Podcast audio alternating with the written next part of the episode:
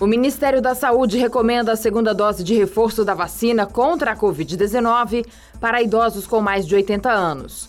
A aplicação deve ser feita quatro meses após a primeira dose de reforço e a orientação é que o imunizante seja preferencialmente da Pfizer.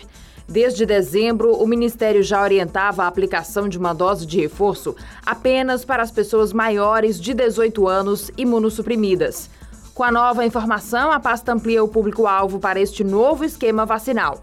Além da Pfizer, o Ministério disse que as vacinas da Janssen e AstraZeneca também podem ser utilizadas na aplicação da segunda dose de reforço, independentemente do imunizante anterior. A pasta reforça que há doses suficientes da Pfizer para aplicação nesse grupo de idosos.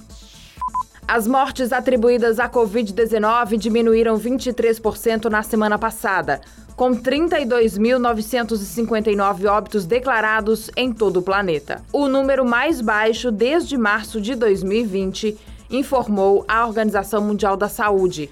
No continente americano, morreram 8.800 pessoas que testaram positivo para o SARS-CoV-2, menos 42% do que na semana anterior. Na Europa, África e Sul da Ásia, a queda ficou próxima de 20%, com 14 mil mortes nas três regiões. No Oriente Médio, morreram mil pessoas, menos 38%. E só na Ásia Oriental houve aumento de 5%, com quase 7 mil mortes. Cerca de 212 mil contribuintes que haviam caído na malha fina e acertaram as contas com o fisco receberão 210 milhões de reais na próxima semana. A Receita Federal abre hoje consulta ao lote residual do Imposto de Renda Pessoa Física de março. A consulta pode ser feita a partir das 10 horas na página da Receita Federal na internet. Basta o contribuinte clicar em Meu Imposto de Renda e em seguida no botão Consultar a restituição.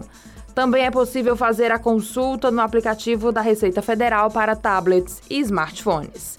O pagamento será feito em 31 de março na conta informada na declaração do imposto de renda.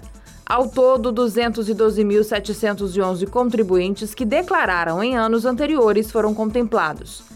Caso o contribuinte não esteja na lista, deverá entrar no Centro Virtual de Atendimento ao Contribuinte e tirar o extrato da declaração. Se verificar uma pendência, pode enviar uma declaração retificadora e esperar os próximos lotes da malha fina. Para saber mais, acesse gcmais.com.br.